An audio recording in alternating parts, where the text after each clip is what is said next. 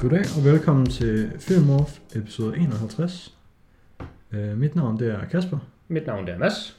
og uh, i den her episode der skal vi snakke om de bedste film fra 2019. Ja, det var det år, vi startede podcasten. Yes. Ja, men der fik vi ikke lige lavet det. Så nu kan vi lige i år tage både sidste år og i år. Ja, det var lidt ukoordineret de første par episoder, med ja. stadig, ja, det er også ukoordineret nu. men Ukoordineret, det er Dengang- faktisk en del af charmen. Dengang var det også ukoordineret, hvad vi lavede episoder om, men nu tager vi det, er- jeg synes faktisk, det har været heldigt nok, de fordi film. 2020 er jo på mange måder et shit show. Hmm. Mm. Også inden for filmbranchen. Hvilket jo har gjort, at øh, jeg tror episoden top 10 film for 2020, Ja. den bliver sådan lidt presset måske. Ja, Så det er jo egentlig rart nok at have en, der også er lidt mere smooth. Ja. Og vi går så efter officiel udgivelsesdato på filmene, og ikke på, hvornår vi har set dem. Så der er også nogle film på min liste nu, som ikke ville have været på min liste, hvis vi havde lavet den for et år siden. Fordi dem har jeg set i det sidste år. Ja. Men altså, de kom ud i 19. Ja, det, ja, det er nemlig det. Altså, vi går bare efter inde på Letterboxd, hvilket år har de derinde. Altså, Yes. et, et fint eksempel, som jo den vakse lytter ved, kommer til at blive nævnt, i hvert fald som minimum på min liste, det er Weathering With You. Og den udkom i Danmark i 2020, men officielt udkom den i 2019. Yes. Um, og der er jo også mange film, altså hvis de har december releases i måske USA, Kla- klassisk Oscar bait release skal lige vises i tre biografer i sådan en uge i december for at være, øhm, Ja, for at kvalificere sig til Oscar. Men al- al- altså, det, ja, det er der jo så også, men det jeg skulle til at sige, det var, at hvis der nu er en film, der er udkommet i slut december i USA, Ja. så er det jo meget typisk, at den kommer en uge efter i Danmark. Øhm, altså ikke på de store, ikke dem der, der har Nej, de, worldwide. store, de store, de kommer De de store, som de- regel et par dage før i Danmark. Ja, de store de er sådan ret konsekvente omkring ja. at ligge samme dag eller tæt på. Ja. Men, men andre sådan lidt mindre film og sådan Det er noget, rigtigt. der er det jo så senere. Yes. Og der en uge kan jo gøre forskellen på et år. Det kan. I, øh, Fordi der kommer tit film i juleferien. ja, det er nemlig et det. populært release-tidspunkt. Ja. Så den nemmeste måde at gøre det på, det er bare at være konsekvent omkring inde på Letterboxd, for det er der, vi logger vores film. Mm. Hvilket år står der i parentes inde ved den. Yes. Da jeg lavede listen her øh, i går slags i dag her i, til forberedelse, Mm. der, der synes jeg faktisk, det var ret fedt. For jeg gik bare ind på min Letterboxd-konto, og så tog jeg bare film udkommet fra øh, 2019. Mm. Og jeg havde faktisk lidt på fornemmelsen, at det var ret svært at lave den her top 10. Øh, fordi jeg tænkte, øh, hvor mange film kan jeg overhovedet vælge mellem? Mm. Men jeg havde så 124 titler fra 2019. Der er så også en del kortfilm der på, så det, det, det gælder ikke helt. Øh, men det var faktisk virkelig mange. Og så da jeg kiggede igennem dem, så var der virkelig mange sindssygt gode film, som der, jeg tror faktisk kunne komme på min top 10 of all time. Så, så blev jeg sådan lidt mere, kan jeg vide, om det er sådan noget recency bias, der er kicking in. Det, det, det, det må være et eller andet med, at jeg næsten lige har set de her film. Um, det kommer Altså, jeg vil også sige, der er, Men det er så der er mere end én film på min top 10 liste fra i år, som kunne have været den bedste film, hvis den var udkommet et andet år. Ja, jeg har det på samme måde. Jeg har minimum fire film på min øh, top 10 fra 2019, som hvilket som helst år den ville have udkommet, så ville den have været den bedste film for det år. Og jeg har virkelig været sådan, jeg har virkelig haft svært ved at sådan power rangere min top 5. Ja, jeg har også sådan lidt, ja, okay. Der er selvfølgelig stor forskel på min 1 og min 10'er, men på min 4 og min 5'er, der er den måske sådan lidt, ja, who Jamen, knows her omkring. Ja, altså jeg har haft flere film fra 2019, hvor at da den udkom, så tænkte jeg, jeg tror det her er den bedste film, jeg nogensinde har set. Det, den har jeg Ja. været igennem Ja, tre en halv gang, vil jeg næsten sige. Mm. Så det er ret vildt. alright. Og så også bare i tilfælde af, at vi overlapper hinanden for meget, hvilket jeg ikke helt tror, men bare lige i tilfælde af, at øh, vi skulle have brug for lidt ekstra at snakke om, hvilket nok ikke bliver nødvendigt. Så har jeg også lige fundet nogle honorary mentions. Det plejer ikke at være et problem for os i hvert fald. Men øh, med Øhm. det sagt, skal vi så ikke starte fra... Jeg synes, vi skal gøre ligesom sidst. Jo, start fra bunden. ja. Start fra bunden, ja. Og øh, hvis vi krydser over hinanden, hvordan var det så? Så siger man bare, den har jeg også, og så... Øh, Ja, sure. eller så siger man ingenting, og så når man kommer til den som sådan... Øh, Det kan vi godt, fordi her har vi jo selvfølgelig også måske lidt mere med, hvorfor den er på ens personlige liste. jamen, øh, du får lov til at starte. Men altså så, når vi kommer, hvis jeg tager en før du tager den, så når vi kommer til den, så skal du selvfølgelig bare sige, hvorfor du har den på, og ikke hvad, Ja, hvad så den handler behøver, om. vi behøver ikke sige, hvad den handler om igen. Der er så folk, der skiber Øhm. rundt, de kan lige få den jo. Min nummer 10, det er øhm, en film, som var nomineret til bedste animationsfilm i 2019. Øhm, og som jeg var ret forarvet over, ikke vandt faktisk. Ja. Øhm, det nu er jeg virkelig sådan, shit. Den, der vandt, det var Toy Story 4. Ja. Øh, men min nummer 10, det er Missing Link. Som Åh, er pyha. En øhm, stop motion animationsfilm ja. fra Leica Studios. Ja. Øhm, som handler om sådan en opdagelsesrejsende. Ja, den der, handler om Hugh Jackman. Yes.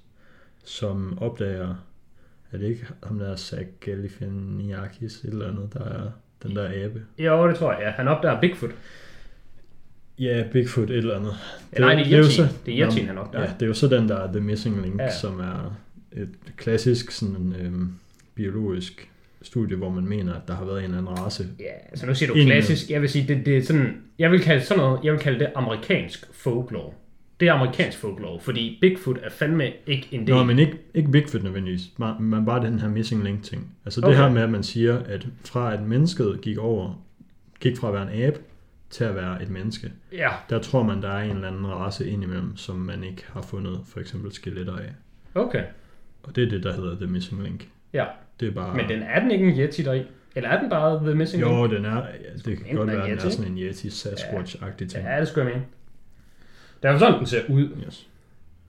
Men øh, så finder han den her, og så skal de ud på en eller anden opdagelsesrejse.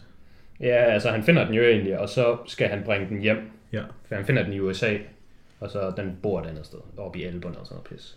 Yes. Ja. Men den har jeg også set. Den, jeg synes, den er fin.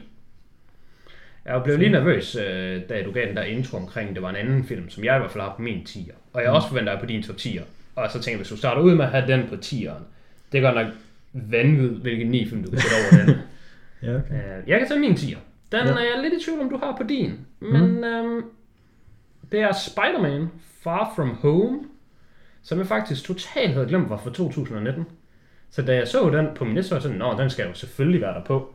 Den synes jeg er en af de bedste standalone uh, Avengers-film, Marvel, DCU, om man skal kalde dem, og for all time. Jeg synes, jeg synes måske endda, at den er den bedste. Jeg ved ikke lige, hvilken jeg kunne komme på.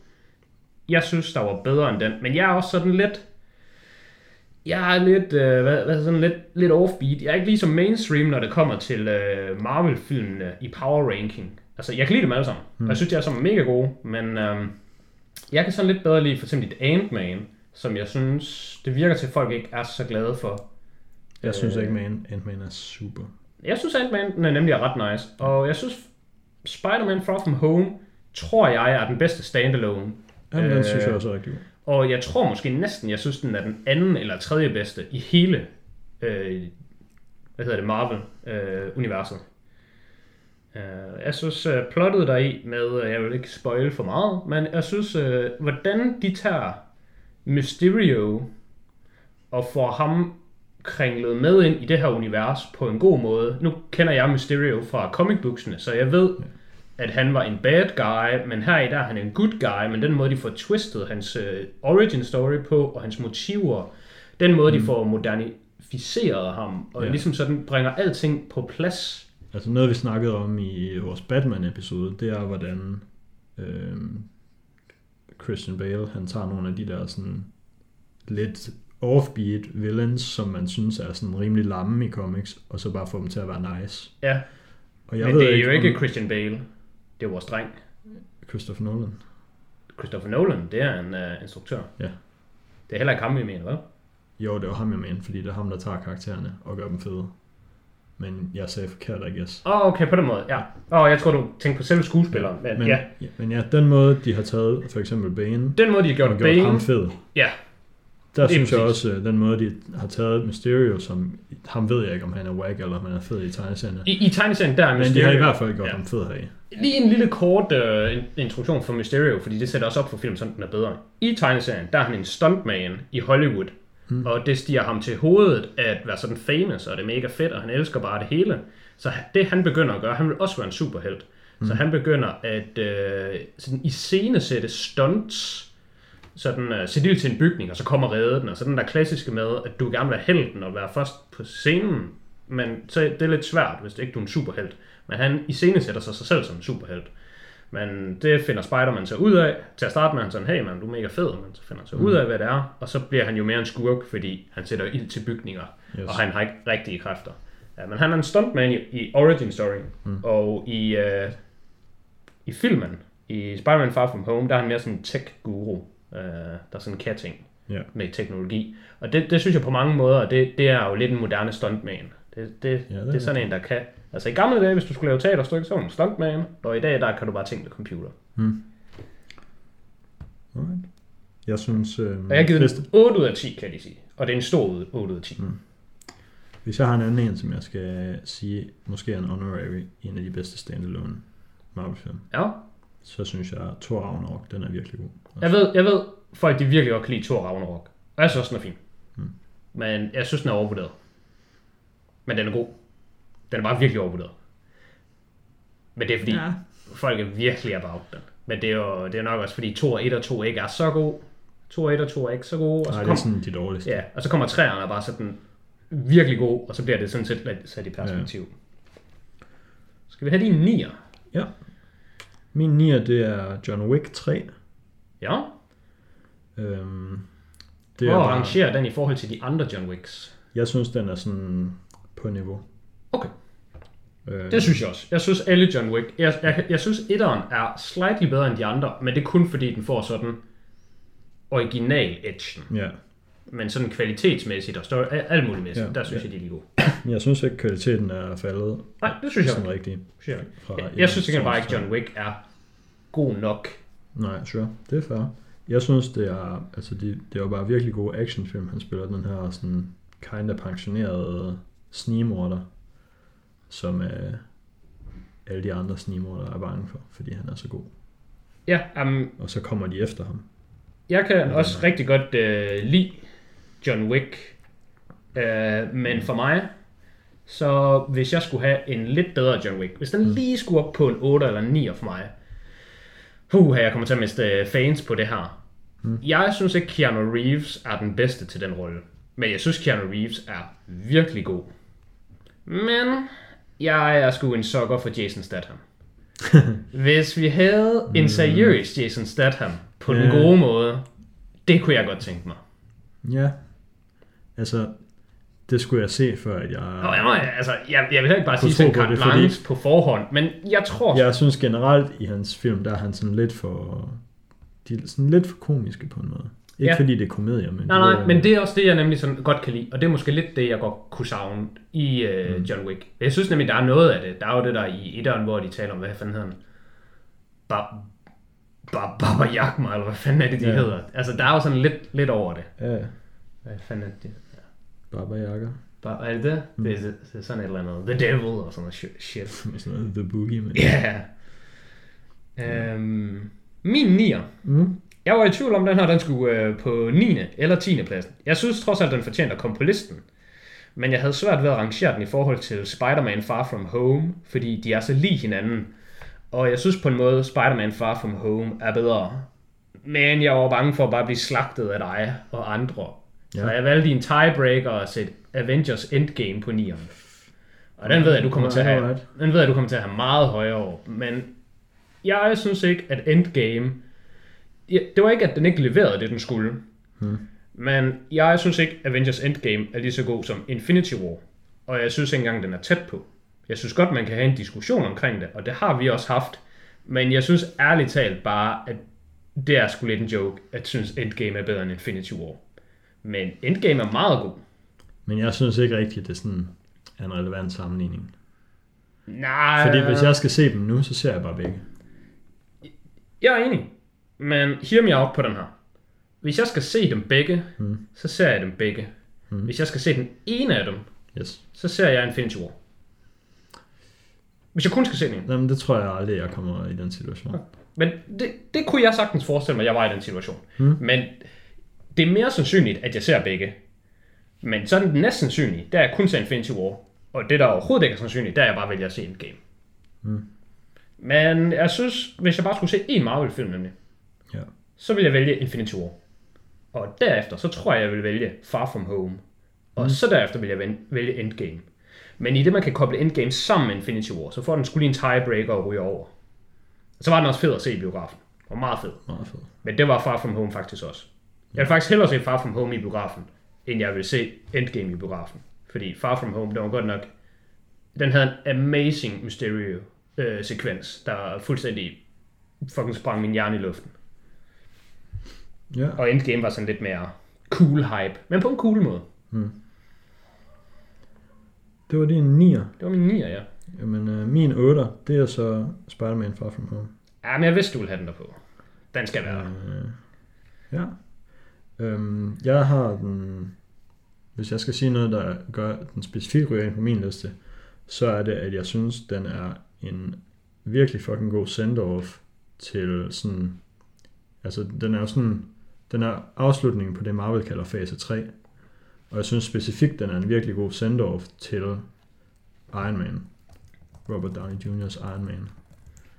Øhm, Ja. Med de der sekvenser, hvor så Peter han er bare sådan lidt down in the dumps, og Iron Man er død, og så har han nogle snak med Happy, den, hvor han kommer op i flyet og får lavet sådan noget nyt til sit suit og sådan noget.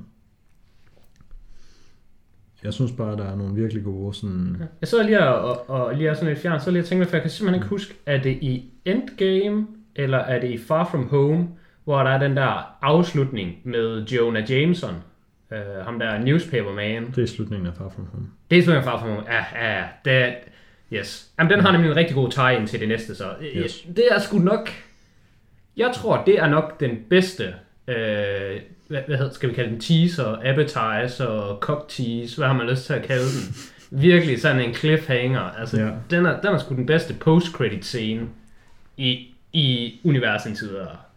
Man vil virkelig gerne have, Mm. hvad nu han hedder, J.K. Simmons tilbage som Jameson. Ja. Det, er, det er hot shit at slutte af på den. Min 8, der har jeg valgt en, øh, jeg ved du ikke har set. Og jeg ved også, hvis du ser den, så vil den ikke komme på din liste. Alright. Men den har jeg sgu nok næsten som øh, årets overraskelse. Hmm? Den hedder Long Shot. Ja, Øh, den er med Seth Rogen og, hvad er det nu, hende der pigen folk godt kan lide. Ch- Charlize Theron. Char- Char- Charles. Charlize. Charlize. Charlize Theron. Yes. Den, øh, den, altså, den har bare sådan en semi-generisk rom-com, øh, som jeg jo rigtig godt kan lide. Og den plejer jeg ofte at tune ind for bare, hvis den er 6 ud af 10, 7 ud af 10, og den var halvanden time, og jeg synes, den var fin at se, så er jeg good. Den Mhm. behøver jeg ikke overraske. Men den har overrasket mig virkelig, virkelig positivt. Den er lidt 2020, 2019-agtig, øh, men den er sådan lidt woke, men jeg synes, den gør det på en rigtig god måde. Øh, for det første, så er det er kvinden, der ligesom er den stærke figur, og Seth Rogen, øh, karakteren, der er sådan øh, supporting actor. Ja, Og det er sådan en politisk comedy, hvor der hun... Øh, jeg kan huske, det, det er vist ikke præsident, hun stiller op til, men måske governor eller senator eller, eller en pis. Og øh, så hyrer hun så Seth Rogen til at være sådan øh, tekstforfatter for hendes taler, og så Ja. falder de sådan lidt for hinanden, og så kommer sådan lidt en skandale med, at øh, hun bliver afpresset med noget øh, snavs, der er på Seth Rogens karakter, og så det, det sympatiserede jeg sgu egentlig bare meget for. Jeg synes, de var i en lidt træls situation, og jeg kan godt lide, hvordan de håndterede. Jeg synes sgu, den havde enormt meget charme, den film. Den mm. imponerede mig fuldstændig vanvittigt meget. Jeg har givet den 9 ud af 10, og jeg overvejede helt seriøst, om jeg skulle give den 10 ud af 10. Jeg synes, øh, den var sgu årets overraskelse. Og hvis man godt kan lide sådan en slags øh, romcoms, så skal man helt klart tjekke den ud. alright. Øh, så er vi kommet til min nummer 7. Ja. Øhm, der har vi en anden film, som øh, nok var den, du tænkte, jeg snakkede om før. Fordi det er den anden animationsfilm, der var nomineret til bedste film. Ja. Ja, Eller bedste animationsfilm i 2019. stadigvæk 7. Yep. Yikes. Det er Claus. Claus. Vi er enige om, at du har givet Claus 5 stjerner, ikke? Øh, ja. Så det vil sige, resten af dem der over har du også givet 5 stjerner. Eller har du bare lavet sådan en lidt sjov rangering, hvor der faktisk er nogle film, du synes, der er bedre, men du bare ikke rated dem højere. Hvilket er fair, det kan man sagtens. Jeg var næsten i samme situation. Jamen, det har jeg lige her faktisk. Okay. Jeg, jeg var nemlig lidt i samme situation, men Den sådan, her ah, ja, som en femmer, og så tror jeg, at min næste er en 4,5. ja. Men det er også fair. Vi har været inde på det tidligere, men for vores lytter, der ikke ved det, så Kasper og jeg, vi er ikke så hardcore omkring forskellen på 10 ud af 10 og 9 ud af 10. Som regel så er de 9 ud af 10 og 10 ud af 10 lige gode film. Men 10 ud af 10, det er mere det personlige twist. Eller sådan lidt Ja. mere til den. Den bliver ikke en objektivt set bedre film af at være 10 ud af 10. Og det er ikke en film, Altså, jeg det kan den blive. det kan den være, Men, og det er heller ikke en film, jeg begynder at, mm. hvad hedder det, sådan øh, begynde at reklamere for, og sådan ligesom prøve at prakke på folk, bare fordi den er 10 ud af 10. Det gør jeg også på 9 ud af 10. og der er også 10 ud af 10, hvor man ikke gør det. Det er nemlig det. Der er også 10 ud af 10, hvor jeg sådan lidt, altså, øh, som for eksempel jeg nævnte ved uh, Jim Carreys uh, Pet Detective, Ace Ventura. Ja. Den har jeg som person i 10 ud af 10, og jeg synes, den er noget af det bedste film, der overhovedet er lavet inden for dens kategori. Ja, Men man skal også vide, hvilken kategori og hvilket publikum den tiltrækker. ja, og i, i den sådan lidt anden boldgade, så nogle af mine yndlingsfilm, det er begge Blade Runner film, og dem ved jeg godt, det er en rimelig hard sell til nogen, fordi de er både sådan, de er lange og langsomme. Men uh, Claus, den har jeg også på min. Okay, Øhm, nu, nu siger vi det. ja. Men, Men, jeg troede, øh, vi bare ikke sagde det. Jamen, det var tænkte, så kan vi jo lige sådan, uh, så kan du jo lige fortælle om den. Ja, jamen, øh, vi har næsten lige haft en episode om den, men det er jo en julefilm, øh, som handler om ham her, der øh, er sådan født med en guldske i munden og ikke rigtig laver noget. Og så på et tidspunkt, så siger hans far til ham, Nu skal du fucking nu skal lave du noget." fandme lave noget, ellers så øh, bliver du skåret ud. Ja, så liv." hånden af. Du mister pengene. Yes. Du mister Så bliver han sendt op til den her ø i et eller andet lorte Antarktis, der er fucking koldt og nederen. Yes. Og, Og hvor alle folk vide- hader hinanden deroppe. Yes. Og, Og for at vide, du skal starte et succesfuldt posthus her. Ja. Og det er så fordi faren, han er sådan postkongen. ja. Øhm, og så ser man jo egentlig bare, at han prøver at få gang i det her community, og få dem til at sådan blive venner med hinanden. Og, ja, sende breve. Han prøver ligesom breve. nogle forskellige tricks for at få dem til at sende breve. Yes. Og så Øh. undervejs møder han ham her Claus, som Claus, er som sådan er en en- eneboer, Ja. der bor på den modsatte ende af den her ø, hvor han er Ja, sådan lidt en, en, en ensom ulv, Yes. der bare går og laver legetøj, eller gik og lavede legetøj engang, så nu har han en masse af det til overs. Ja. Øhm, men det er sgu nok bare den bedste julefilm, jeg nogensinde har set. Og øhm, ja, der er ikke nogen, jeg kan forestille mig, jeg vil anbefale den til. Nej, den her, den er så også en, jeg, så, altså, jeg, jeg har også givet en 5 ud af 5 ligesom dig. Og det her, det er så til gengæld en, jeg kunne anbefale den til alle. Og jeg kunne sagtens se den flere gange selv. Mm.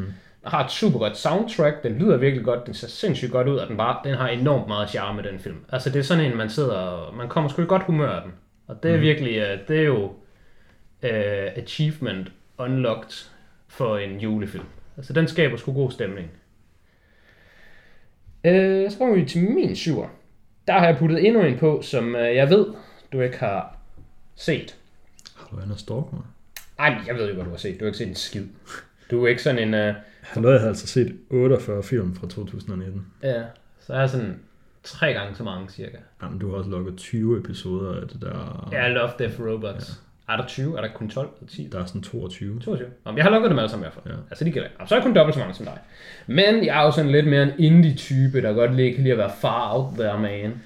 Så jeg var selvfølgelig Jamen. nede i den uh, lokale indie uh, biograf mm. og se Ser du månen, Daniel? Hmm. Og den er år til overraskelse Nummer 2. dansk edition. Okay.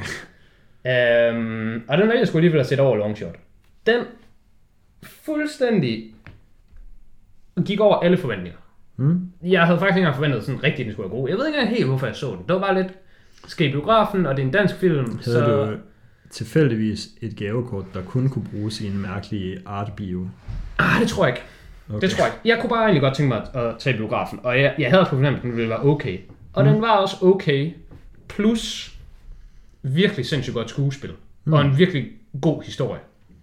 Uh, men den handler om, den er baseret på en sand historie med den her danske øh, journalist, som rejser til, er det Afghanistan, øh, rejser til Mellemøsten, og så bliver taget til fange af Taliban.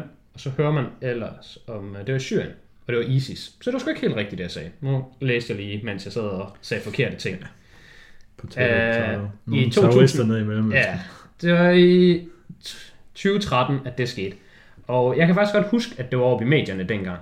Mm. Øh, jeg kan ikke sådan huske super meget om det, men jeg kan godt huske, at det var en ting, der skete. Og her der ser man så ellers, øh, den er baseret på en bog. Øh, hvad er det, hun hedder? Puk Der er en dansk forfatter, der hedder Puk eller andet. Damgaard måske? Det Elgård. Hvad? Puk Elgård. Elgaard, er det det? Det ved jeg sgu ikke. Er det ikke hende fra det der... Hedder, er der ikke en, der hedder Puk? Altså, det er hende, der er med det der, alt det der lorte-tv. Sådan noget hokus krokus og sådan Ah, okay, det kan godt være, jeg er helt, helt ude på skæv plan. Uh, så jeg lader bare være med at sige mere. Men den er baseret på en bog af samme titel, også hedder Ser du månedagen. Og den var virkelig god, og skuespillet deri var virkelig godt. Altså, man følte virkelig med de her karakterer, og det, de var igennem. Og mm. Den var sgu lidt barsk at se, og jeg knep sgu gerne en tårer til den. Uh, hvis man godt kunne tænke sig sådan noget lidt, lidt hårdt drama, Mm. så er det Ser du månen Daniel tid. Alright. Det kan da godt være, at... Øh... Jeg, har, jeg har haft det sådan lidt svært med danske film i et langt stykke tid. Der er altså virkelig mange gode danske film. Ja, det ved jeg godt. Har du set Den Skyldige? Ja. Hvordan kan det være, du har set Den Skyldige? Det var fordi, jeg fik at vide, at jeg skulle. Ja. Havde du en god oplevelse med det? Ja. Jeg kan godt prakke dig mere på. Alright. Jamen, øhm, den, der, den er på min watchlist. Måske skal jeg se en masse film i øh, juleferien eller sådan noget. Øhm, men jeg kan, jeg kan i hvert fald godt afsløre, at på min liste, der kommer ikke nogen indie curveballs. Nej, det tror jeg Øh, det, det havde du nok også regnet ud. Ja. Min nummer 6, det er Knives Out. Ja. Fra Ryan Johnson. Den var også lidt til overraskelse. Den, øh... Ja, jeg er i hvert fald positivt overrasket over den. Ja, nå, men også øh, sådan box office mæssigt og sådan noget. Ja, Øh, jeg læste om den, at den er... Øh, den udkom øh, til, til Thanksgiving, så det er jo sådan i... Er det slut oktober? Slut november? Det er slut november, der er. ja der har Ja. næsten lige været. Ja, så det, det er slut november, der er Thanksgiving. Så den udkom til Thanksgiving i 2019, Hmm. og den er næsten lige stoppet i biografen nu.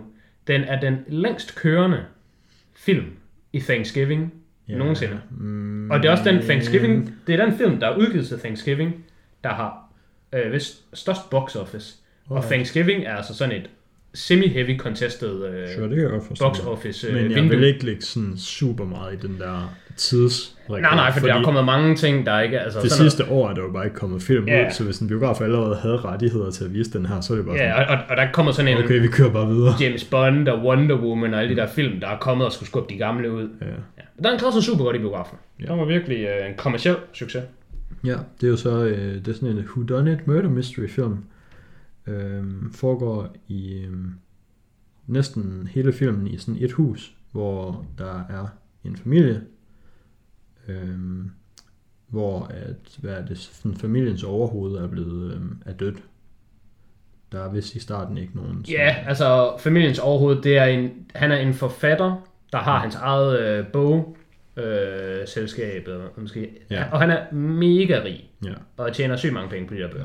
Han og så resten af hans familie laver ingenting, udover at leve af hans penge. Ja. af hans penge. ja. Så Men han er så død, og så samles familien i det her hus for at finde ud af, hvem der skal arve. Mere eller mindre. ja, Øhm, og så... altså han er jo ikke død, og så samler hans familie. Det kan man jo ikke, når man er død.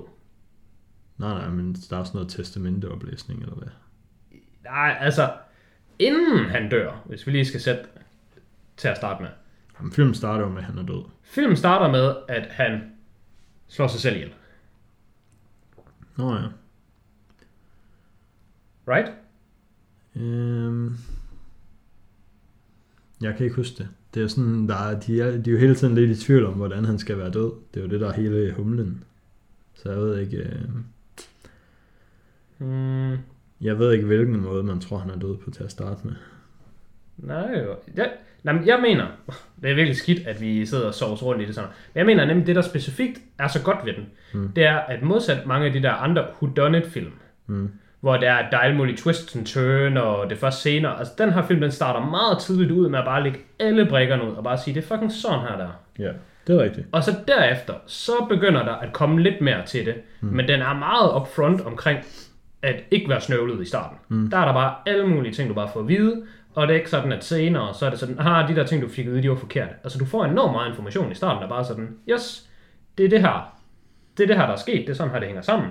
Men det er ikke det, der er en del af koden. Nej.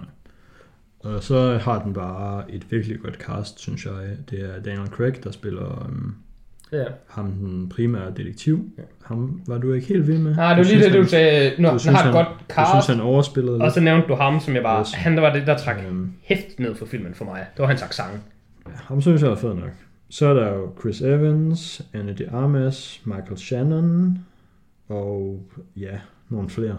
Ja. Men øh, Michael Dem- Shannon, han er også med i uh, The Night Before, i, i Hashbanden-filmen, som vi snakker om i sidste film. For lige få en tie-in. Ja, fedt nok. Øh, men de gør generelt et godt arbejde, synes jeg. Skuespillerne i den. Ja, Det ja var- men den er, den er en af de der film, der bliver båret enormt meget af øh, sådan produktionen af den. Mm. Altså skuespillerne, der er med i, og settingen, og sådan hele sådan håndværket. Det er en rigtig god sådan håndværk af en film. Det var min nummer 6. Ja. Jamen, øh, jeg har lige min nummer 6, inden vi begynder at komme til den svære del, top 5. Men den her, den synes jeg dog var nem nok lige at placere udenfor. Mm. Og den ved jeg jo, du har længere over, så det er jo fint, jeg kan have den på 6. pladsen. Det er 1917.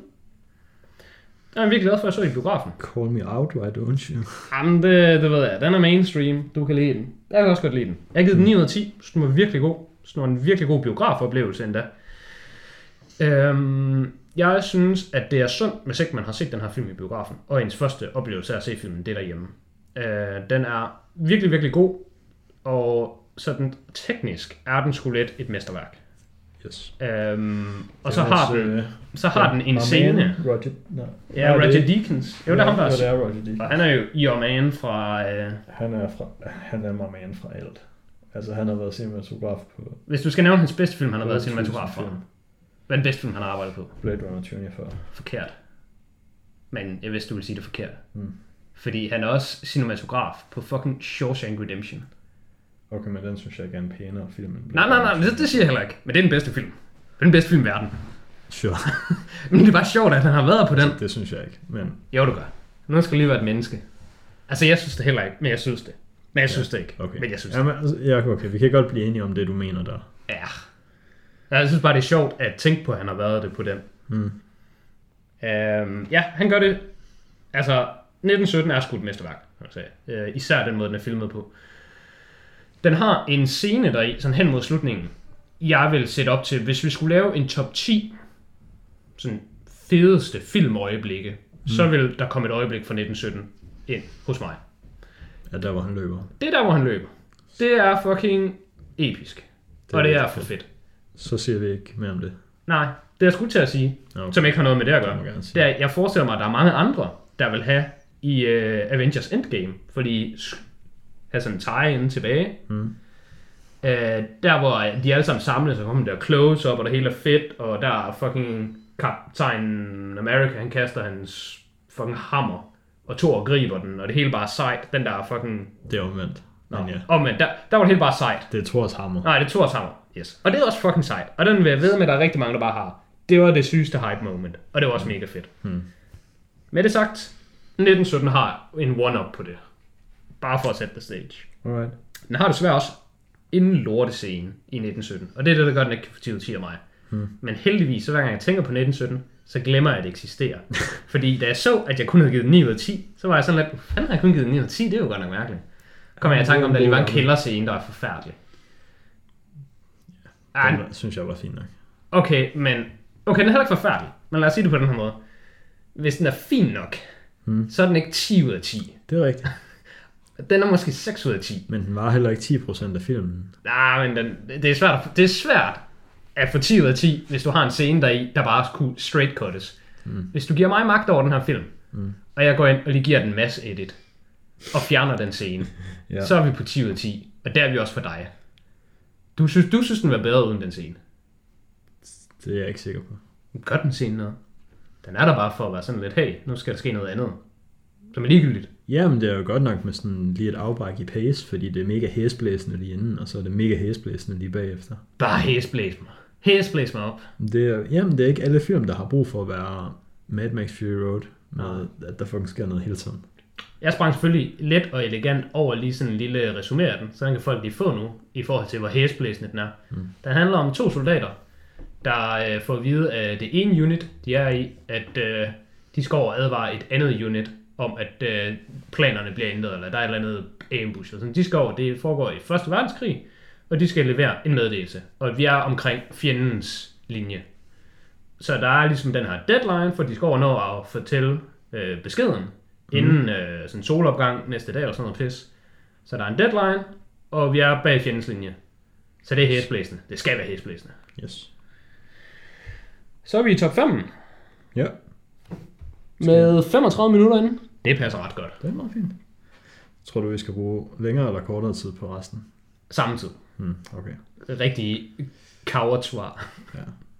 Min nummer 5, det er The Gentleman. Ja, en femmer til The Gentleman, okay. Ja. Jeg kan godt se. Guy Ritchie, han bliver done dirty her omkring. Bliver han done dirty? han bliver sat med done dirty. Det er nemlig en Guy Ritchie-film. Ja. Øhm, og det er sgu Guy Ritchie skruet op på 120% Guy. Ja. Det er en øh, London-baseret gangster crime Underworld, underworld offbeat karakterer, heavy Action. monologuing, action thriller comedy, comedy. edited, meget hæftigt, Ja, visuelt.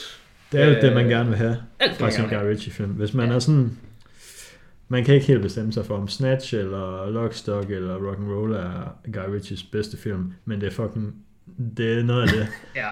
Så er den her The Gentleman er alle de andre så bare den mere. her, så er den her det man skal bede om. Ja, den er, den er den mest Guy Ritchie, der eksisterer. Og den er jo netop sådan, det kan godt være, du ikke synes, at den er hans bedste film, fordi du måske synes, den er for meget Guy Ritchie. Det kan godt være, du synes, at Snatch har en lidt mere acceptabel niveau af det. Men jeg tror lige, Kasper, vi skal huske på, at vores lyttere, de er ikke nødvendigvis sådan nogle Guy ritchie kondensører. Hmm. Så hvis vi lige skal sådan, du kan ikke bare sådan sammenligne den med Snatch og Rock'n'Roller og Lockstock and Two Smoking Barrels, og så forvente, den går helt hjem hos Normie Crowded. Så jeg tror lige, vi skal nævne, Men er vores lyttere normie crowded? Ja, altså, de har nok ikke set lige så mange film som dig, og du har ikke set særlig mange film. Men en film, du har set, og vores lyttere har set, mm. det er den kommercielle succes, Sherlock Holmes. Sherlock Holmes øh, med Robert Downey Jr., Ja, det er også en Guy Ritchie-film. ja. Og hvis du synes, slow motion scenen deri er fed, mm. hvilket der er mange, der synes er fed, så skal du bare tænke på, at det er Guy Ritchies trademark. Så hvis du skal bede, bede om mere af sådan nogle seje ting, så er det bare de andre film, du skal have fat i. Jeg glæder mig faktisk virkelig meget til at se dem igen. Sherlock Holmes? Ja. Ja, der kommer en træer, godt ikke? Jamen det er det, jeg har nemlig ventet med at se de to Ja. andre til vi er lidt tættere på. Ja, jeg ved sgu ikke, om jeg gider se et under toren igen. Uh, men jeg glæder mig til, at træerne kommer selvfølgelig. Men øh, ja, jeg har, jeg er lige blevet reminded på, at Jude Law, ham kan man faktisk godt bede om noget mere om. Jude. Law, han er, han er nice. Han er sygt nice. Så jeg er rimelig inde på øhm, nogle Sherlocks. Ja, Men, det er øh, også. The Gentleman. Ja, på en 10 ud af 10. 5 ud af 5. Ja. Perfekt. På min femte plads, der har jeg sgu også... Øh, jamen, jeg ved godt, du kan sige, at jeg har done them dirty fra nu af hele vejen op. Mm, Du har selvfølgelig ikke den her på din liste. okay. Og det er vanvittigt, at jeg har den på min femmer. For den her, den kunne lige så godt være årets bedste film. Ja. Og jeg har det skidt med, at jeg ikke har den som årets bedste film. Jeg har det virkelig dårligt med, at jeg siger det her sådan on record. Og mm. det kan godt være, at jeg går tilbage og laver om i det. Fordi det er, det er hjernedødt, synes jeg. Men jeg har sat Joker på femtepladsen. Og næsten hvilket som helst andet år, der vil jeg have sat den på førstepladsen. Jeg synes, Joker med Joaquin Phoenix er fantastisk. Den er Parasite-niveau. Den er den vestlige Parasite. Hmm. Den er fantastisk. Og vi har ævlet meget om den på vores podcast, så lytterne ved, hvordan jeg føler om, hvordan du føler om den. Men Ja, vi har både haft en episode, men den er også en, den er en frequent gengang. den er en frequent genganger, og nu er den her igen. Det er en film, vi er helt uenige om. Ja. Og den kan jeg også afsløre, kommer ikke i min top 10. Nej, det vidste jeg jo godt. Jeg synes, at den er, den er nok den bedste superheltefilm nogensinde lavet. Og jeg forventer ikke, at der nogensinde bliver lavet en, som jeg synes er bedre. Men det er også unfair at sige, fordi den er så alternativ af superheltefilm. Mm. Uh, jeg synes, musikken deri er noget af det bedste. Men overhovedet, altså, scoren af Joker er over 10 ud af 10. Skuespillet i Joker er over 10 ud af 10. Og visuelt, der ligger den nok på en solid 9 ud af 10. Alt det, det synes jeg næsten ikke, man kan diskutere. Og det tror jeg også, du er enig i. Så kommer vi Ja, nok men til måske selv... lige sådan 10% for grøn, hvis jeg skal sige noget om, hvordan den ser ud. Ja, men kæft, den er så teknisk godt lavet. Den, den, den, den er sådan en film, David Fincher vil være jaloux over at have lavet, synes jeg. Mm. David Fincher er jo også meget kendt for at have de her tidsperiode mesterværker. Mm. Og, og det gør de altså virkelig godt. Men så kommer man jo til selve plottet af den, og så den plot execution. Og den har en meget lang passage i midten, som du ikke er helt fan af. Mm. Og som jeg synes er sådan, hmm, det er da interessant det her. Og så tager de bare lige og vender op og ned på alting. Og det synes jeg er fantastisk. Som jeg har nævnt en del gange, jeg kan rigtig godt lide, når jeg ser en film, og så tænker jeg, det her det synes jeg er dårligt. Men hvis I forklarer mig, hvorfor det er dårligt, så er jeg bare sådan, wow, jeg synes det var dårligt, men det var meningen, det skulle være dårligt, så I har bare fucking alt, er- alt er perfekt nu. Mm. Og det synes jeg er virkelig godt ved Joker. Og det synes du er mindre godt ved Joker. Jamen, det er det, der skiller det, vandene. det, jeg synes om det, det er jo bare, at øhm, hvis der går for lang tid, hvor jeg skal synes, det er dårligt, så føler jeg bare, at de ikke har respekt for min tid. Og så, Ja, så lang tid går der altså heller ikke. Men der går noget tid. der går nok over en halv time. Ja, men der går ikke en halv time med. Kun det jo. Der er også andre ting. Men det er ikke fordi, det skal fylde så meget. Jeg synes bare, at det er vanvittigt. Jeg har set Joker tre gange. Og jeg, jeg, kan, jeg kan slet ikke forstå, hvor god en oplevelse er den. Jeg synes, det er. Jeg har endda set den to gange. Ja. Jeg kunne godt tænke mig at se Joker igen. Det er en af de få film. Mm. Altså, nu, nu, nu bliver det... Nu klumper sovsen sgu næsten. Men Joker har jeg i samme kategori som Ringenes Herre. Den er op med nogle af de bedste film nogensinde lavet. Og dem Get out. kunne jeg eddermame get into. Så jeg Kom ved godt, Ud af din egen lejlighed. nu ved jeg godt, at jeg mister folk ved at putte den i sådan gude-kategorien. Men det er der, vi er med Joker. Og det er ufatteligt, at jeg har sat den på en femmer. Hvis jeg lige skal afslutte min fanboy-monolog. Mm. Jeg overvejede at købe Joker-plakater og ramme dem ind og hænge op i min lejlighed. Fordi jeg synes simpelthen, den film var for fed. Mm. Uh, men så var jeg sådan lidt, jeg har allerede Joker-plakater i min lejlighed rammet ind fra Heath Ledgers Joker. Og de er måske lidt for edgy 15-årige, teenage-agtige. Så jeg ved ikke helt, om jeg skal fortsætte mm. ned ad samme slope. Men uh, det, var, det var så godt, jeg kunne lide den film. Ja, okay. Ja. Min nummer 4, Din nummer 4. det er Weathering With You. Uh, her. Ingen gang top 3. Kæft, du er tvin. Øhm, Ja, men den har er vi- også svær mod toppen. Kæft, det er et godt år. Mm, den har vi også haft en episode om. Ja. Øhm, det er en øh, japansk animationsfilm. En anime, om man vil. Ja, fra Makoto Shinkai. Ja. Skal du lige kigge over på plakaten for Jeg kan lige læse det herfra. Jeg, kan det, jeg vidste det faktisk. Ja, jeg ved, han hedder Shinkai, men jeg Yes. kan ikke... Det er, um, han er en lidt sådan en instruktør, som har lavet mange film, der minder lidt om hinanden. Men hver gang han laver filmen, så synes jeg, han forbedrer den lidt. Ja. Øh, og det her, det er så den nyeste. Ja. Øh, og han er virkelig blevet god til at lave film, der sådan følger den her formel. Jeg har set fem af hans film. Hmm. Og de er alle sammen ens. Hmm. Og den her, synes jeg, er klart den bedste. Og så det er heller ikke, fordi de er så ens, at man... Det er jo ikke sådan, okay, det er bare den samme historie, men det er bare sådan den samme skabelon, kind Ja. de følger. Ofte så er det uh, teenage pige og teenage dreng, der begge to er lidt nogle outcasts, der møder hinanden og er sådan, kan lidt godt lide hinanden. Det er sådan kind of romantisk, men også ikke helt nødvendigvis romantisk. Uh, I den traditionelle forstand. Hmm. Og så, uh, så er der nogle gange lidt noget overnaturligt involveret. Og så vigtigst af alt, det er nogle pisseflotte film. Yes. Og virkelig godt. ja. Rigtig god lyd. Men mest animationen. Men mm. han har øh, samarbejde med nogen, der hedder Red Wimps, som har lavet soundtracket til både Wuthering Few og Your Name. Ja. Og det synes jeg, det er nogle af de bedste soundtracks, der er. Det er det, det, det film soundtrack, jeg har hørt mest i hele mit liv. Det er mm. sgu nok dem begge to. Ja. Men jeg er åbenbart også en, en, en skabsweep. Og nu hvor jeg har sagt det officielt på vores podcast, så er jeg nok bare en full out weep. Ud af skabet. Ja. Din, nu ved dine forældre det. Ja, jeg ved sgu ikke, om de lytter til det, men altså... Hvis de gør, så har de fundet ud af det nu, måske. Hmm. Øhm, Ja. skal vi bare tage din nummer 4? Jeg tænker bare, at vi behøver ikke snakke mere om, vi har trods alt en episode om den, og jeg har også ævlet lidt om den andre Yes. gange. Og det kan også være, at den er på min, who knows? Det er ikke til at vide. Det er til at vide. Det er måske til at vide. Mm. På min fjerde, nu brugte jeg lidt længere tid på at uh, virkelig ævle om Joker, som jeg egentlig ikke sagde så meget andet end bare gentage mig selv på flere måder, men hvor god den var. Mm. Det var fordi, jeg følte, at jeg kunne godt lige gå lidt over tid med Joker. Fordi min fjerde plads, den har vi allerede taget, og det er Claus. Ja. Og jeg har næsten bare lyst til at sige det samme om Claus, som jeg har til Joker. Hvilket som helst andet år Claus var udkommet, så tror jeg, den havde været den bedste film for det år. Og jeg synes, at det er vanvittigt, at den kun er på min fjerde plads.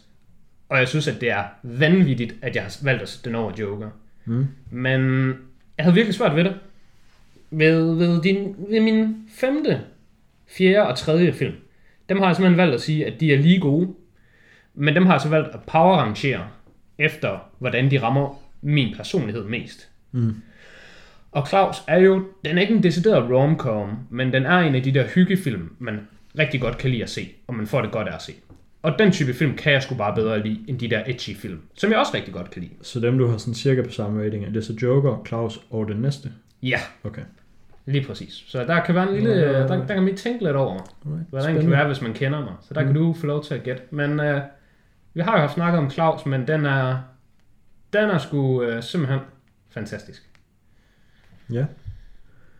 Øhm, Er det nu, vi er i, vi er sgu i vi er i top 3. Top 3. Ja, faktisk. Jeg, jeg glæder mig faktisk lidt. Jeg vil sige, den her episode, den, den tror jeg, synes jeg er en af de sjoveste og bedste episoder, vi har lavet i lang tid. Jeg synes også, det var fedt at sidde og forberede mig. Mm. Og jeg tror ikke, det har noget at gøre med selve episodens, hvad skal man sige, sådan formular. At Nå. det er bare en top 10 for, for, for et eller andet år. Jeg tror, det er specifikt top 10 for 2019, der gør det her, der er så fedt. Ja, fordi så sidder man virkelig og... Altså, man sidder, Jamen, 2019 man er, sidder lige og kigger på filmen, og så er man sådan, uh, den er også mega god. Uh, 2019 er så den så vanvittigt også, et den år. her film, den er også virkelig Ja. god. Jeg glæder mig lidt til, at vi laver den for 2020, Hmm. mm. og så afhængig, jeg ved om vi går tilbage, eller vi laver et eller andet throwback, eller 90'erne og sådan noget måske, og så ser hvordan det, hvordan det lige føles, eller hele 10'erne. Ja. Men jeg synes godt nok, det er spændende at lave 2019, fordi, så igen, måske er det bare recency bias. Altså, vi Men kan, 2019 når er vi godt nok et lavet vanvittigt år. 2020, så kan vi jo bare se, øhm, hvor mange af dem, vi har på vores 2020-liste, der ville have, kunne have haft en plads på vores 2019-liste, for eksempel. Jeg tror næsten allerede nu, jeg kan sige 0. Ja, okay. Det er, Nu skal du tænke på, du det skal, er rough. du skal tænke på min 9'er, det er Avengers Endgame. Yes. Og den havde svært ved at sætte på 9 i stedet for 10. Mm. Jeg tror ikke engang, altså mine honorary mentions, tror jeg, de slår 2020, så den bliver hård. Men uh, uden at ståle mere, så synes jeg, vi skal have din tredje. Min nummer tre, det er Parasite. Ja, det var den, der startede det hele. Det var vores første episode. Vores første episode, Øhm, det var den film, øh, jeg så og tænkte, den her, den har fuldstændig, jeg, jeg fatter ikke, hvor god den er. Mm. Øh, da jeg så Parasite helt tilbage i oktober 18, tror jeg det var, så den meget tidligt. Så den sådan noget preview shit. Mm. Der tænkte jeg, den her film, den vinder jo bare. Ej, hvad er det for? Ej, det må have været Det må være 19. Må, kan det være 19? Ja, vi må næsten lige have set den, da vi lavede episoden. Nå, så må det have været det. Nå.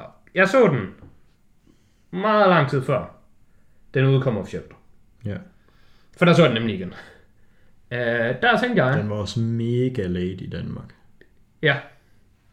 Uh, der, der tænkte jeg, at det godt nok er ærgerligt, at vi lever i en verden, ikke for at hijack dig, mm. nu er dig, men jeg tænkte, det er godt nok ærgerligt, at vi lever i en verden, hvor at udenlandske film, det vil sige ikke amerikanske film, de bare ikke kan klare sig godt til Oscars.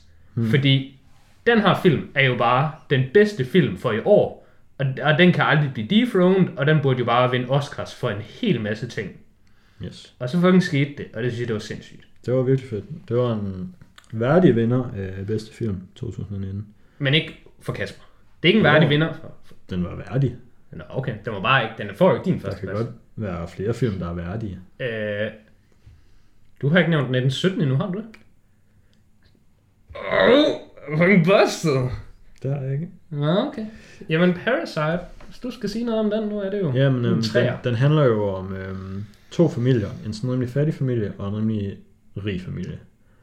Og så i løbet af filmen, så øhm, følger man bare den her sådan fattige familie. Sådan- De er alle sammen arbejdsløse i den fattige Ja. familie. Og så øh, er der en af dem, der sådan randomly bliver tilbudt et job som sådan noget tutor for den rige families teenage-datter.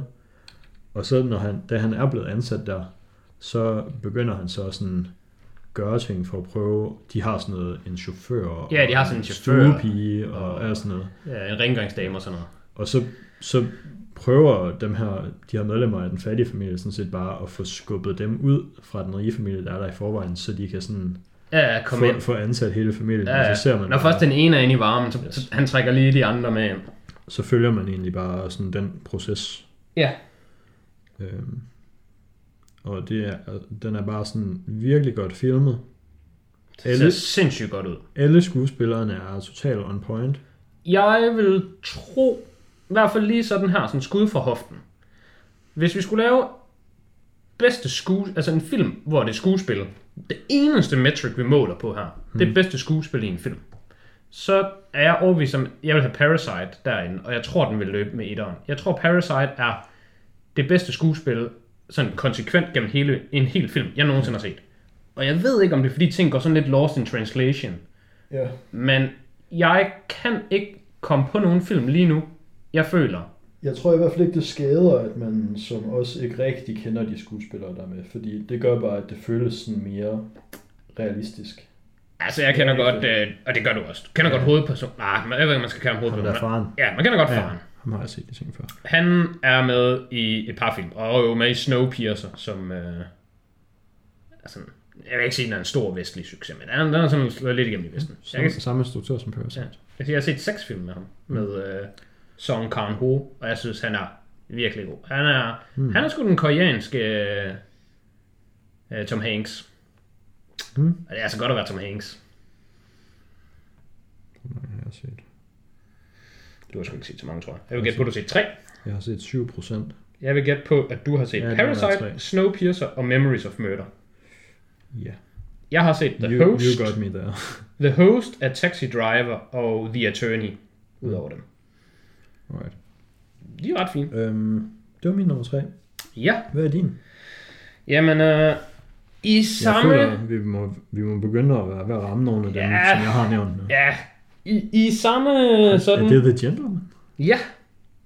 Sgu The Gentleman på tredjepladsen. I samme sådan boldgade som uh, Claus og uh, The Joker. Hmm? Så synes jeg, at sgu, de er... Øh, de er sgu de bedste film of all time inden for deres egen kategori. Det er den slags film, ja. Og jeg kan bare bedre lide den kategori, som The Gentleman står i spidsen for. Det kan godt være, at jeg synes Snatch og The Gentleman, de er tied for førsteplads i den her kategori. Og den er jo en meget Guy Ritchie-domineret kategori. Mm. Jeg vil også sige, der er lidt Edgar Wright ind over den. Han er også sådan derovre af med noget visual comedy og noget snappy editing og nogle fede ting. Men ja. The Gentleman er så Guy Ritchie, som det kommer. Og det føler jeg sgu også, jeg selv er. Han er min yndlingsinstruktør. Hmm? Øhm, og jeg synes, han er en meget nem instruktør at have som yndlingsinstruktør. Fordi en anden film, han også har lavet i 2019, Ja. som er Aladdin, som man overhovedet ikke skulle tro er en Guy Ritchie-film, fordi hvor fanden skulle han instruere den? Der er alligevel en scene der i, hvor man sådan, nå, det er jo bare straight Guy Ritchie, der bare har lavet den her film. altså, hvis ikke jeg vidste, han havde lavet den film, så da jeg så Aladdin, så ville jeg tænke, hvad fanden? Der skulle der bare en, der har rippet Guy Ritchie off, fordi jeg vil antage, at han ikke har lavet den, men der var en, der bare stjålet hans trademark. Men det er jo så ham, der har lavet den, så man kan sgu, man kan, han har de der trademarks, der er kendte. Eller der er genkendelige, hedder det. Ja. Du kan ikke komme på det med Aladdin, eller hvad? Jo, det der slow motion. Ja, du sidder Jeg bare synes sådan bare- lidt Nå, i øjnene, sådan, hmm. Jeg, jeg ved ikke, om jeg synes, Guy Ritchies trademark er sådan noget slow motion stuff helt så meget, som du synes. Hvad så, hvis jeg var informeret om, at det var ham, der bragte det til branchen? Okay, sure. Øh, for det var det. Det var ham, der bragte det til branchen med øh, Sherlock. Mm. Altså, nu er det nok en, en større del af det, og det har selvfølgelig også været i branchen før. Det er ikke, fordi der er ham, der opfundet det. Men øh, Men sure, så har han et shot med det i Sherlock og et shot med det i Aladdin. Uh, har han det overhovedet i andre film? øh, han har det altså også i Lock, Stock and Two Smoking Barrels og i Snatch. Bare ikke på samme måde, fordi de er jo 90'er film. Øh, men hele den der Snatch en 90 film? altså 2000 og 2001, Ja, det tror jeg måske. Ja, så det er der omkring. Men du skal tænke på, teknologisk har det, Ja. ja. har det ikke været til, til det samme. Nej, nej. Men hele den her sekvens af, hvor der sker noget, mm. og så kommer vi i sådan en, du ser det baglæns, mens der kommer en forklaring henover. Altså hele det her, mm. sæt noget op, slå det sådan, køre det baglæns, og så køre det fremad igen, og så, og så får du lige tingene flere gange. Sure. Det er i alle hans film. Men det synes jeg ikke er det, der sker i Aladdin. Jo, i Aladdin, der sker der, at... Der er Øh, alle jo bare frosne, mens der er en musical. ja, men der, Musik. der, der bliver sådan foreshadowet noget, Hmm. og så rewinder we, og så sker der det. Okay. If you say so. I say so. Men der har jeg The Gentleman, og øh, den vil jeg anbefale til alle mænd i alderen 15 til 40. Eller ældre. Eller ældre selvfølgelig også. Og jeg, jeg, jeg anbefaler meget bredt, men det er mere sådan, den er ikke ligesom Claus, at jeg vil anbefale til alle i verden, der er mennesker. Hmm. Men The Gentleman vil jeg trods alt, det, det er sgu en rigtig, det er sgu en rigtig mandefilm. En fed mandefilm. Mm. Den har fået en lille smule flag, lidt hate for at være sådan lidt racistisk. Og det er ikke fordi, jeg vil sådan sige, at den ikke er det. Men jeg vil tænke bare sige, hold nu kæft. Og så bare, at det er det filmen er. Og mm. den, den er jo ikke racistisk ment på den måde med, øh, folk af anden etnicitet end hvid er mindre værd som mennesker, og de skal bare være slaver igen, for nu skal vi tilbage til 1800-tallet. Den er ikke racistisk på den måde, men den er lidt tongue-in-cheek. Altså, jeg er jo også bare en white male, men jeg synes, jeg synes slet ikke, den er racistisk. Altså, det, den scene, folk har et problem med, det er jo også bare, hvor der er en, der siger til en, der er sort, jeg synes, du er en sort idiot. Og det er ikke fordi sorte er idioter, det er fordi, du er sort, og du er en idiot. Ja, den ved jeg godt, at folk Og har... det er apparently racistisk. Det er så ikke den ting, jeg har, har i tankerne, for den synes jeg er... Hvis man synes, den er racistisk, så er man, så er man ikke særlig klog. Men det er der folk, der synes. Det ved jeg godt. De ting, jeg vil pointere, der er i den, det er sådan noget med, for eksempel, der er en asiat deri, og han bliver så refereret til den asiatiske James Bond, og så siger de, at han har license to kill. Så der laver de lige L'et til et R. Altså, der er sådan en masse sådan jabs til folk. Sure. Men det er ikke anderledes end i Snatch, hvor at Brad Pitt, der spiller en gypsy, han bare fucking ævler fucking mundlort, der er ingen, der kan fatte. Altså, det er en del af universet, og Ja. det kan godt være, at vi som hvide mænd ikke skal tale om sådan noget her. Nej, nej, det er ikke os, der... Men jeg synes ærligt talt, at det er at, at se den her genre film, og synes, at der er nogle racistiske bemærkninger deri, det er ligesom at se en krigsfilm, og klage over, at der er nogen, der dør. Ja. Så, så, så, skal du bare helt lade være. Altså, hvis du ikke har lyst til at kigge på, at folk har øh, fucking militæruniform på, så skal du ikke se en krigsfilm. Fordi det skal der være en krigsfilm. Det gør ikke krigsfilmen dårlig. Det gør den mm. rigtig. Ja. Ja. Det gjorde ondt, det gjorde ondt på mig at sætte den her på tredjepladsen, men mm. uh, det kunne sgu ikke være anderledes. Nej, så tror jeg, jeg har lukket derinde. Ja, men du ved godt. Altså, jeg, jeg, jeg er meget Men øhm, åben nu. Men Min du er på nummer- to. der er ikke så mange tilbage at gætte. Altså, du er i hvert fald 1917. Min nummer to. Men Min nummer to. Ja. Du, du vil prøve at gætte, eller? Jamen, jeg sidder lige sådan og tænker, fordi... Ved du, hvilke to film, du mangler? Nej, det er nemlig det. Og jeg Okay. tror nemlig ikke, at det er din 1917. Jeg tror, 1917 har du på første. Mm. Så jeg er helt sådan, hvad fanden kan jeg være missing? Men øh, jeg glæder mig til at høre det. Nå jo, jeg ved sgu da, hvilke to. Min der er sgu da Endgame, som du har som første. Min nummer to, det er nemlig 1917. Ja, selvfølgelig har Så- du Endgame på I første. guess du har, you got me. Det var fordi, den var så langt nede på min egen, at jeg var sådan, hvorhen er den? Min nummer to, det er 1917. Ja. Øhm, det var den film, som øh, jeg synes skulle have vundet bedste film. Glem det. Øhm, Get ud. Ud af min lejlighed. ja, okay. Den kan ikke slå Parasite. Også sådan, all jokes aside, Altså- altså, fra 2020 og 2019 og wokeness. Parasite havde Altså- altså, et eller andet sted også fortjent at vinde, Ja, fordi, den var Parasite foreign, super fortjent at vinde. fordi den var foreign. Jeg ved godt, Det det er er, så- lamt at give ja. ja. ekstra point for det, Ja. men den er sådan en sværere film at succeed med Ja, end 1917. jeg synes, 1917 var en slightly bedre oplevelse for mig at se. Bare fordi, at jeg er en hund efter det der cinematografien i den, det der med, at de havde det hele som en one take. Og ja, jeg synes bare, sådan, de filmiske ting i den var sådan Jeg slightly tror bedre faktisk også, sådan at vurdering ud af noget, hvor vi har snakket så meget film. Jeg tror, altså der er en ting, som vi begge to ved. Hmm. Vi ved begge to, at du sætter mere pris på, hvor flot en film er. Hmm. Og det vægter meget højere for dig, end det gør for mig. Jeg tror så omvendt, at det vægter højere for mig, selve skuespillet, end det gør for dig. For det vægter virkelig højt for mig. Ja, det kommer sådan lidt Og med på, det sagt- det kommer an på hvilken ende af skalaen. Ja. Med det sagt, så 1917, der, øh, fandt han hedder, S- S- Stoke, hvad f- hedder han Stokes og sådan noget shit? S- Skokes? Schofield. Schofield. Fuck, han er en legende. Han gør virkelig meget for filmen. Hmm. Han er virkelig best supporting actor. Han er, han er set med nice dag. Hmm. Og jeg vil, jeg vil gerne give dig, at 1917 kunne sagtens have vundet årets film. Mange andre år. Ja. Stort set næsten alle år. Alle andre år leading up to. Den er bedre end Green Book, som vandt året før. Ja, for sure. Og Green, ja, altså sådan, det er sådan lidt en joke. Må jeg være fri? Ja, men du må godt være fri, fordi jeg er enig. Og jeg, men det jeg skulle til at sige, inden du lige afrunder der, og jeg synes altså, Green Book er meget god, Jeg synes, Book er god. men altså, den er ikke, den er ikke i sådan en sindssyg kategori. Mm.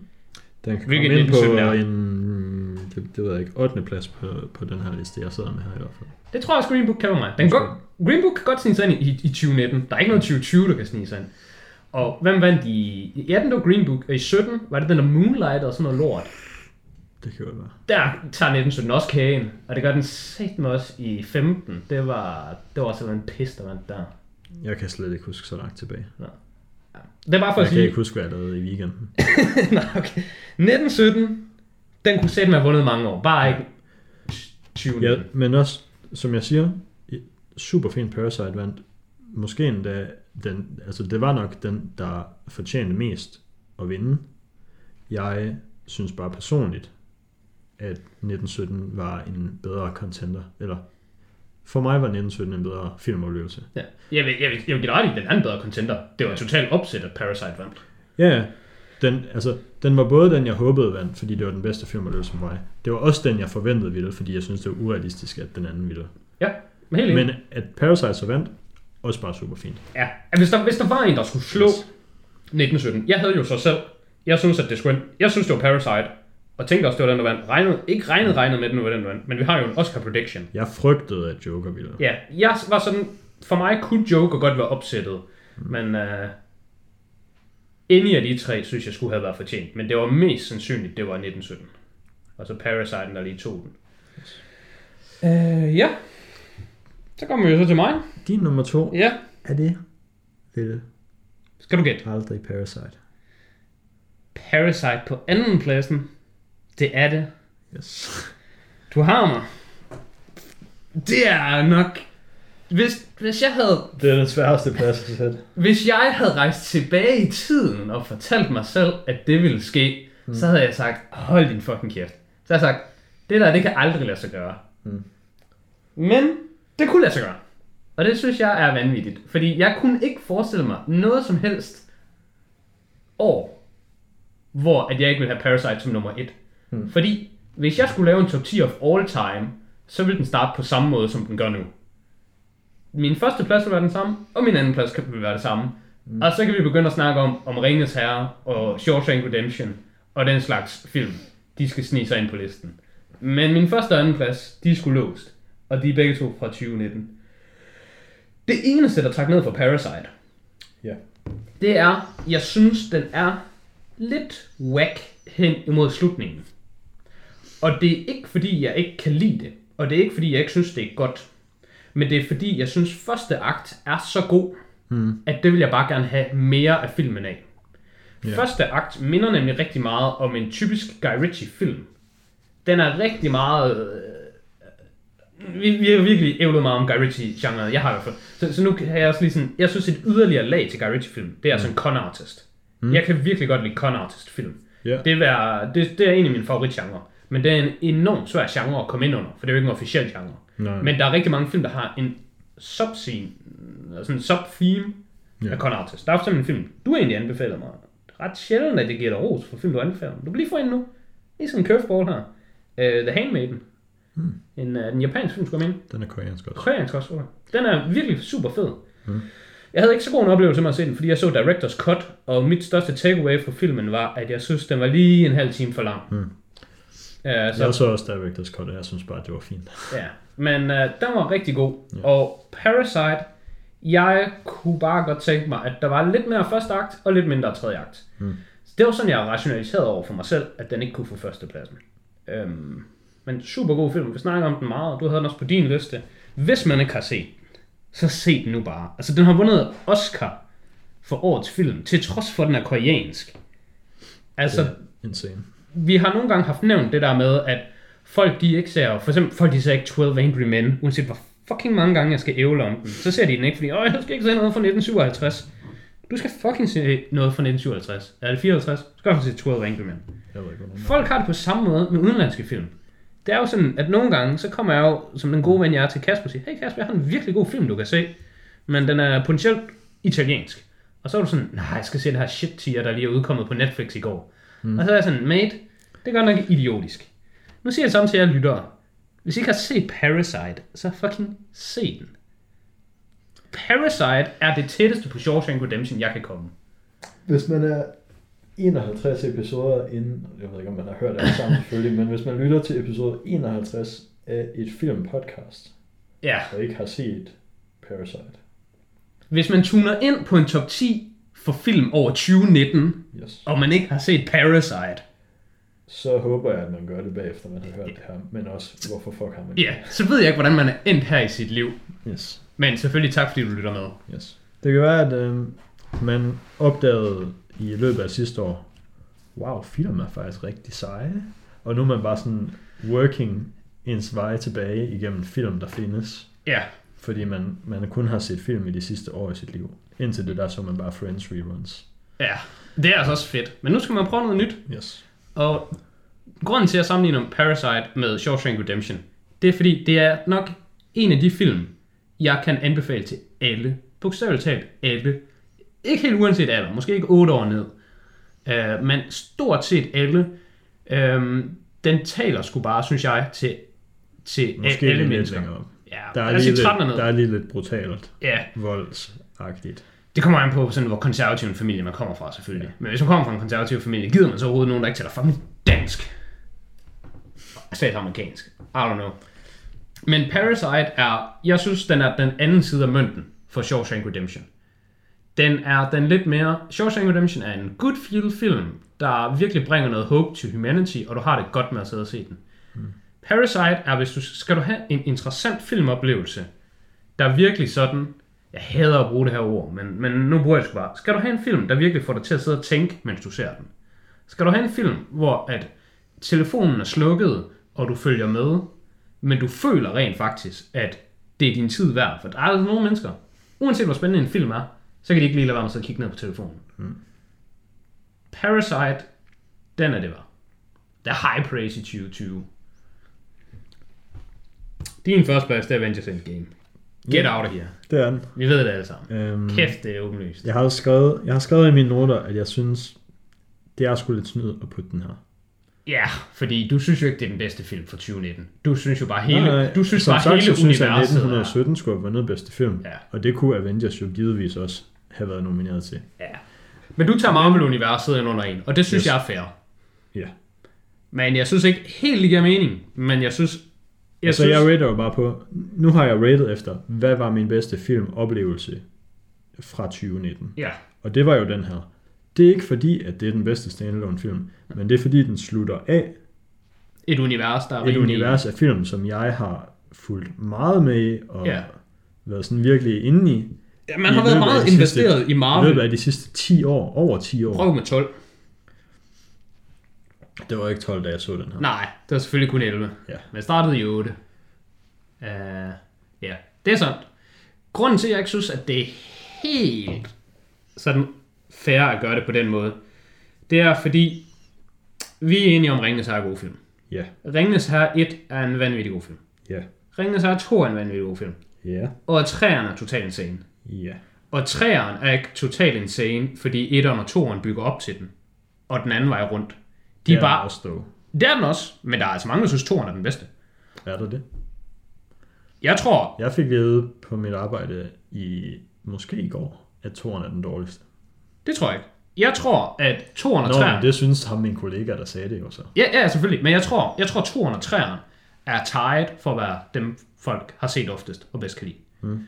Og jeg tror faktisk, selv nu kan jeg være the curveball igen, jeg tror, jeg synes, 1'eren er bedst.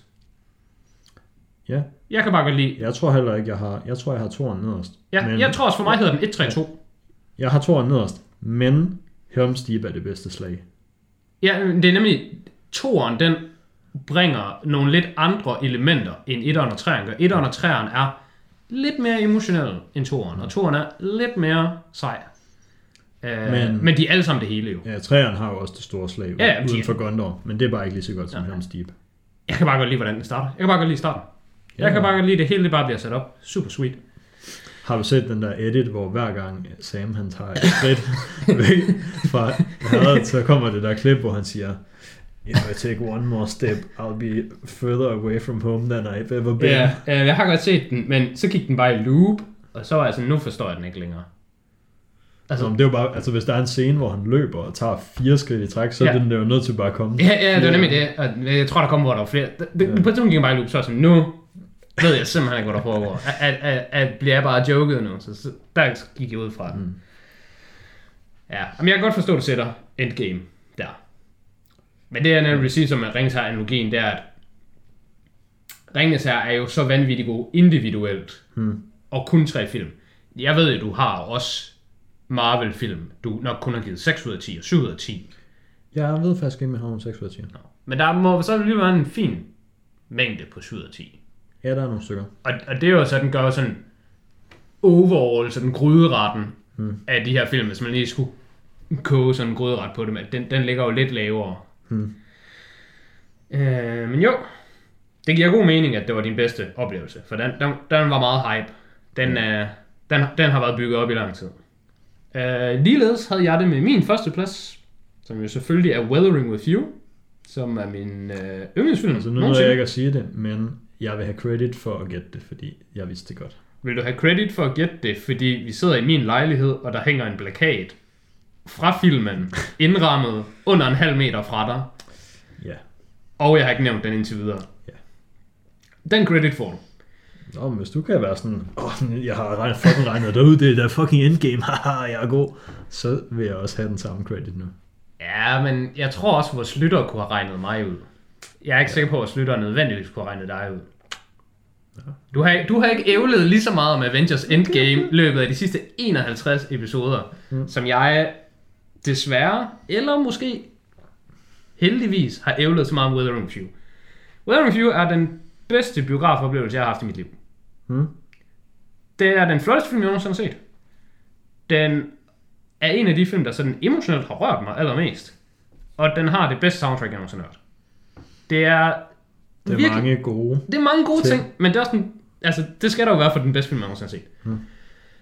Det er virkelig ofte, at når jeg åbner min øh, computer og går ind på YouTube for at sætte musik på, så er deroppe i toppen, der er altid sådan fire Hmm. mixes af sådan 50 sange eller videoer, sådan en My Music mi- mix. Ja, og det er der slet ikke ved mig. det er der det er mig. fordi, jeg bruger YouTube. Jeg hører meget musik på YouTube, og det er selvfølgelig sådan lidt forskelligt, hvilket pop eller hip-hop eller sådan forskellige slags musik, mm. der er i den ene ende. Men der er altid en, du kan trykke på, der hedder Weep Shit. Der er altid en, jeg kan trykke på, der bare starter med et eller andet øh, Grand Escape, eller hvad fanden er den anden hedder fra Weather With You. Og det er sgu øh, oftest den, jeg bare trykker på. og jeg skal bare høre den på japansk, og jeg skal bare høre den på engelsk, og jeg skal bare høre den i movie edit, og jeg skal også bare høre den i øh, radio edit, og jeg skal bare have det hele. Mm. Og hvis man ikke har set den her film, så er det ikke fordi, man skal se den. Jeg vil anbefale Parasite, og jeg vil også anbefale 1917, før jeg anbefalede Weathering with Jeg vil sgu nok også anbefale Gentleman, før jeg anbefalede Weathering with Men hvis man virkelig var in the market for sindssygt flotte animationsfilm, så synes jeg, at man skal se Weathering with You. Og så kan man ligesom synes om filmen, hvad man nu synes, når man så har set den. Men det største salgspunkt, den har, det er simpelthen bare, hvor flot den er. Hmm. Og hvis den gik i biograferne lige nu stadigvæk, så vil jeg betale penge for at gå ind og se den i biografen. Ja, det var endda sådan virkelig heldigt, at vi overhovedet kom til at se den i biografen, fordi vi havde billetter til at se den for lang tid siden. Og så kom der corona-lockdown, så der fik vi ikke lov at se den. Ja, vi havde præ- den havde sådan premiere sådan midt eller slut februar. Ja. En torsdag. Ja, Og det var om onsdagen, den udmelding kom, der lukkede det. ja. Så det var, det var noget lort. Og så sådan en måned eller to senere eller sådan noget. Ja, inde i marts. Så åbnede biograferne igen. I sådan to uger eller sådan noget. Ja, Og der ja var vi hvis altså- ikke kortere. Jeg tror, Ja. jeg tror at den, vores biograf, den var lige åbnet sådan en weekend eller sådan noget. Ja. Så lukkede den bare igen. Men der er noget, vi skulle lige... Jeg tror, en af os skrev lige til den anden. Man kan altså se den nu. Man kan se den nu, og så er der Og så var vi begge to bare inde uafhængige af hinanden og se den den weekend.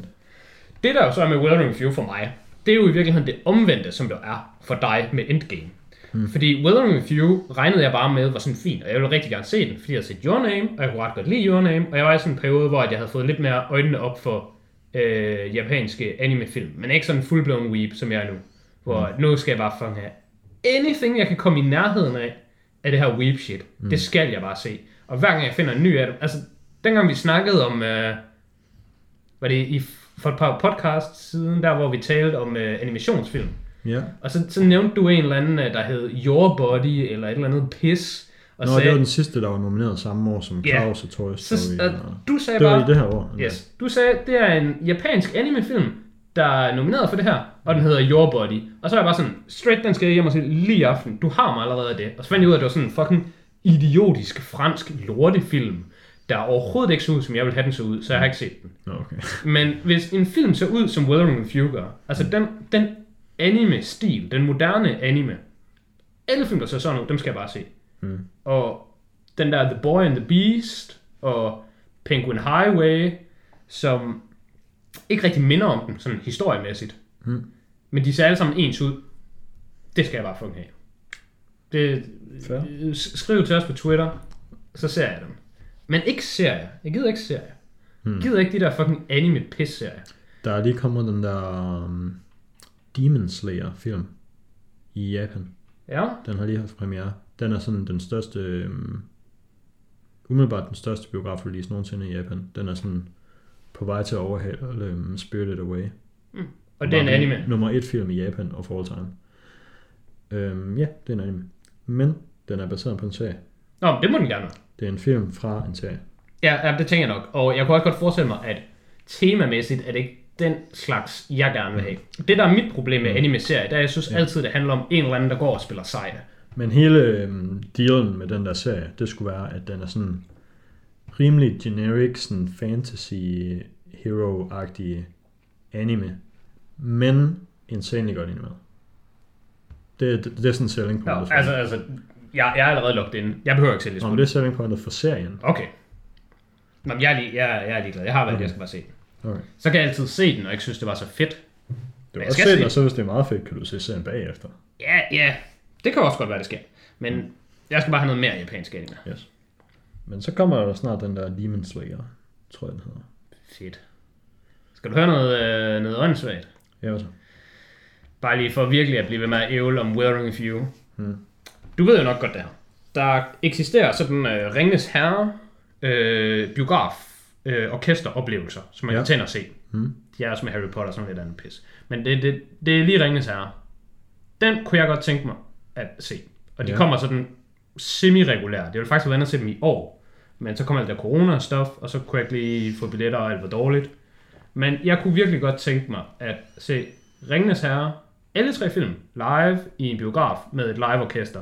Og jeg, jeg er sgu ligeglad med, om billetterne koster 500 kroner stykket. For mm. det er alligevel øh, en sådan memory of a lifetime. Ja. Med det sagt, så kunne jeg fandme godt tænke mig at gøre præcis det samme med Your Name, og specielt Weathering with You. Men det ved vi jo godt ikke er realistisk. Fordi mm. vi Mhm. bor i Danmark.